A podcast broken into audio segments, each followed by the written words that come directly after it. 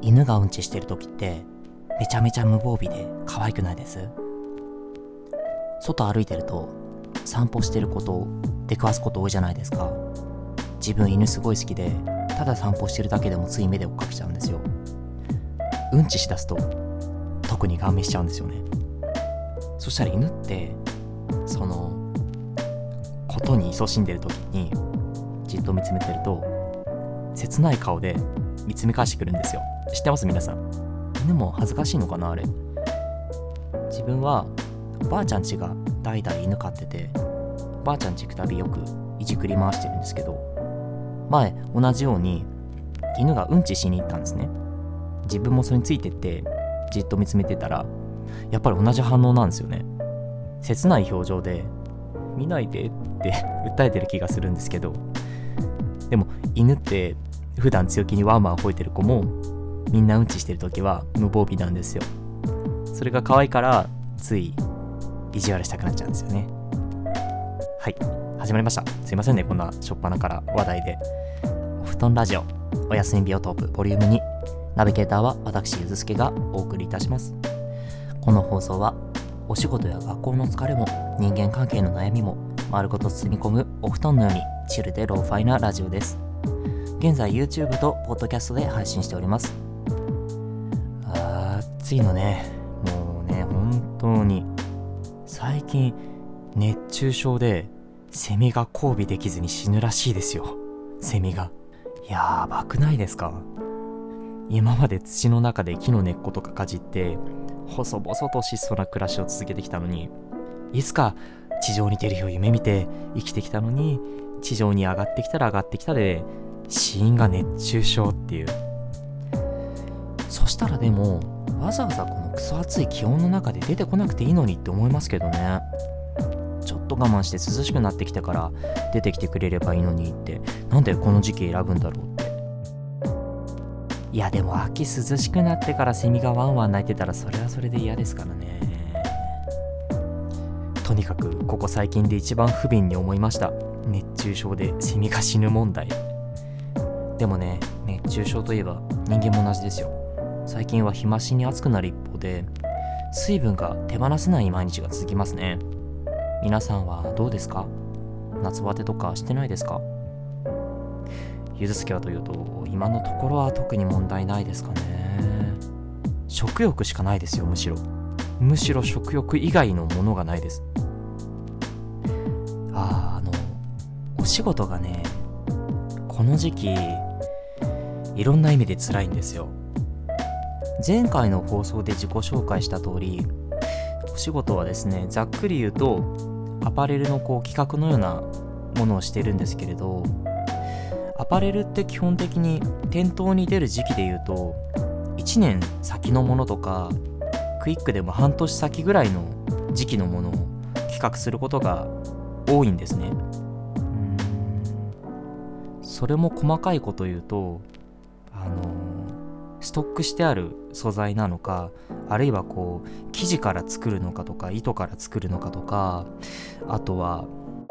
作り場で作業する上でどれぐらいの工数があるかとかどの国で作るかとかどうやってそれを運んでくるかとかすごい複雑なんですけどでも総じて今の時代は作って売って作れば売れるっていう時代じゃないから少しでも引きつけて引きつけて市場でこう人気がある素材だとか身寄りの形をやるようなブランドが多いですかね。最近は。大まかにシーズンで分けると春夏とか秋冬にばっくり分かれるんですけどそしたら冬に春夏のものを比較することになるんですね。大きくは。それは全然何ら問題ないですよ。夏にね夏は冬物を企画するんですよ。暑いんですよ毎年。クソ暑いタイミングに肉厚なニットとかモコモコのダウンとかやるわけなんですよね。あの会議とかになるとブランドのメンバーとかみんな集まって仕様を修正してたりとかするんですね。あでもないこうでもないって言って議論しながらものが出来上がっていくんですけれどこのシャツは前身頃の裾はあと何センチ長くとかこのブラウスのギャザーの寄り具合が不自然だから何ミリ間隔でとか細かいですよね。上代いくらで店頭に出したいけどコストがはまんないからボタンとかジッパーをもっと安価なものに変えましょうとか。でそういう議論が行われてる間サンプルを試しに何回も脱いで何回も着て何回も脱いで何回も着てってやってるわけですよ。終わったら終わったであのいくつもある候補の形とかたくさんあるカラーのサンプルをこう畳んで出荷してとか やってるからもうね雪崩のような汗が出るんですよね。ちなみにここであの扱ってるサンプルっていうのはあくまで、あのー、サンプルなんでお店に並ぶわけじゃないですからね。あのゆずすけの汗滝のような汗が染み込んだものとか店頭に置いてないですから安心してくださいね。でも今やコロナの影響で洋服ももはやどのタイミングでどのシーンでっていうのがすごく見えづらいですよね。例えば旅行とかお出かけのシーンとか分かりやすく新しい服が欲しくなるっていうようなそういうシーンがあればいいんですけどそれが今ないですからね。今年はファッションショーとかも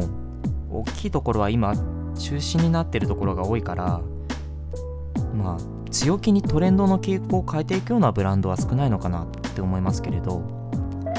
でも在宅ワークとかおうち時間とかこれからも世の中に浸透していくんだろうなと思いますし自粛ムードもしばらくは続くでしょうからワンマイルウェアみたいなテーマもおそらく継続するでしょうね。あの家の中でも外ででも着られる楽ちんな素材と形ですね。例えばあのプルオーバーとかあの緩めのサイズ感のものとかが多いんですけれど逆に言うとかっちりしたジャケットとか仕事着みたいなのが強いブランドっていうのは今売り上げ相当しんどいと思います。明らかに今着る機会減ってきてますもんね。それは自分も今強く実感してます。ねえ。服買いました？最近皆さん。買ったよって人はどこでどういうの買いました？自分はねあれかな。襟付きの楽なのが欲しかったんでポロシャツを2枚ぐらい新調しましたね。ボックスシルエットの緩いやつとあとシャカシャカした今っぽい素材のやつなんですけどね。実際これを聞いてくれてる皆さんがどういう洋服着られてるかとかすごい関心があるのとちょっと今度こっそり勉強のために伊豆助に教えてもらえませんか？男性の方も女性の方も好きなブランドとかそういうのも含めてファッション関係のお便りお待ちしてますね。あこれお便りのテーマに加えようかな。ああとごめんなさい。お便りといえばなんですけれども1個訂正しなきゃいけないことがありましてですね。前回ね初めてお休み日をトークの配信でメールアドレスを口頭で説明する時のスペルを言い間違えてたみたいで申し訳ない。だから今回お詫びして訂正させていただきます。お便りを送る方法はメールとマシュマロで2種類ございます。メールアドレスは、えー、ybiotop.gmail.com ybiotope.gmail.com 前回ここのスペルが間違ってましたほんとすいませんマシュマロは Twitter のプロフィールページから飛んでください Twitter アカウント同じく ybiotope です ybiotope でございます Twitter のフォローもよろしくお願いします。YouTube からお聞きの方は概要欄ご確認ください。ポッドキャストからお聞きの方はプロフィールページから飛んでください。いやー、この間、第1回目の放送後々聞いてて、あってなりまして、もしもね、もしもこれが原因でメールをくれてない方がいらっしゃいましたら本当に申し訳ございません。それでは今募集しているテーマをお伝えいたします。1ゆずすけへの質問意見感想。2自粛期間にしたこと言ったとこ過去夏編3寝る前のルーティン過ごし方。もちろんそれ以外のどんな内容でも OK でむしろ全然関係のない一言とか報告がとっても励みになります。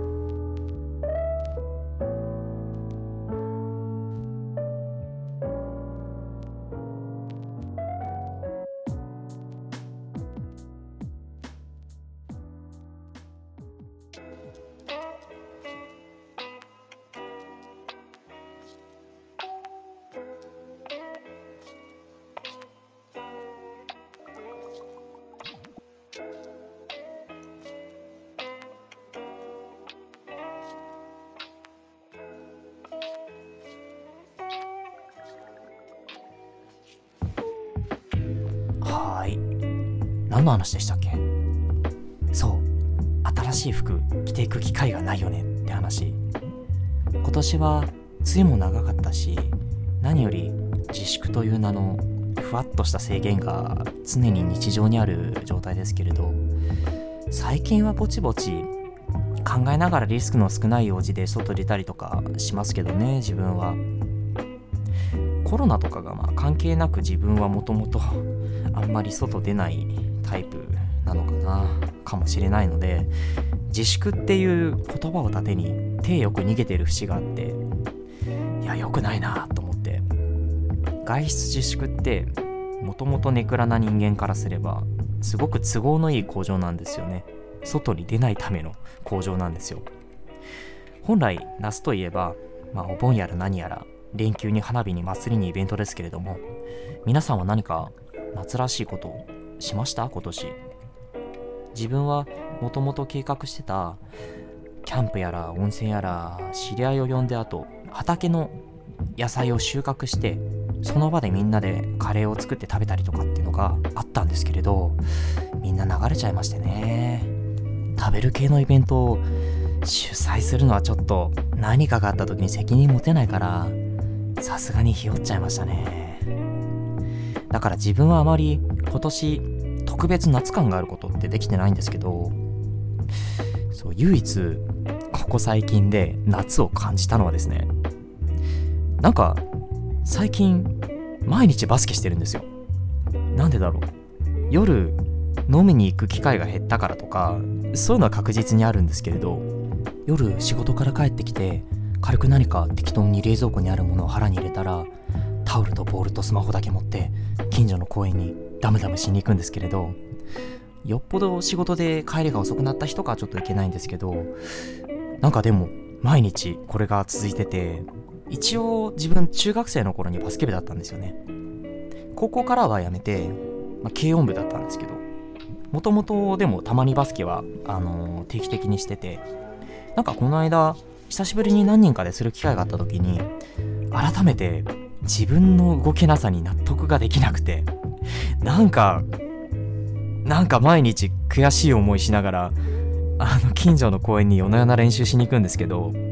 えっとその公園がまあまあ広い場所なんですよね。めちゃめちゃ広いスペースの一角にハーフコートのバスケットリングがある感じでそう。バスケいいですよほんと痩せますよバスケ。めっちゃめちゃ汗かきますしあとあの独特なフランクななんか雰囲気があってあのバスケをこう一人でしてると同じようにその近所の人かなやっぱり集まるんですよねみんな。であのー、集まった人とかでちょっと1対1やれませんかみたいななんかそういうあの自然な流れで交流が生まれるんですごく本当に健全でこう身も心も健康になるっていうような気がしますね。でさっき言ったようにそこの公園はだだっ広いスペースに一応バスケットコートもあるっていう雰囲気なので方々でいろんな人がいろんなことをしてるわけなんですよ。例えばあっちでサッカーの練習をしてる人もいればこっちはベンチでカップルがイチャコラしてたりとか。でねこの間いつものように自分はそこでバスケをしてたんですけど横で高校生ぐらいの感じの子たちが花火をやってて最初女の子2人組だったんですけれどあでもそれを聞いただけでもああなんか夏エンジョイしてんなーっていう雰囲気ですけれどでしばらくするとそこに「あ何やってんだお前ら」って言ってこう多分同じ高校の同級生なのかな。男の子が3人ぐらいわらわら集まってきてみんなで楽しそうにキャイキャイやってて思いましたね。あ夏ここにあったわって思って。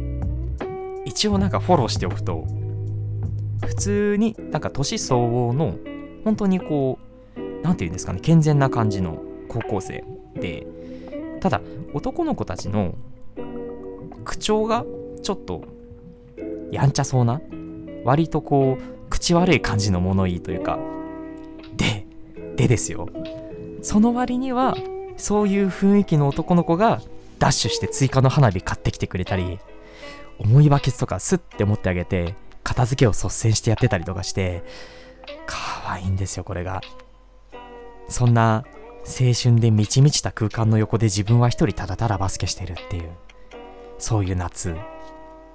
そういう夏ですわ。皆さん、今年はどんな夏ですか？自分と同じように、まだあまり夏らしいことできてないなーって人もね、諦めないで。まだ夏は終わってないですし、どうせ秋口になってもしばらく暑い日続きますからね。ゆずすけと一緒にこの夏もいいものにしていけたらいいですね。はい、そんなとこですか？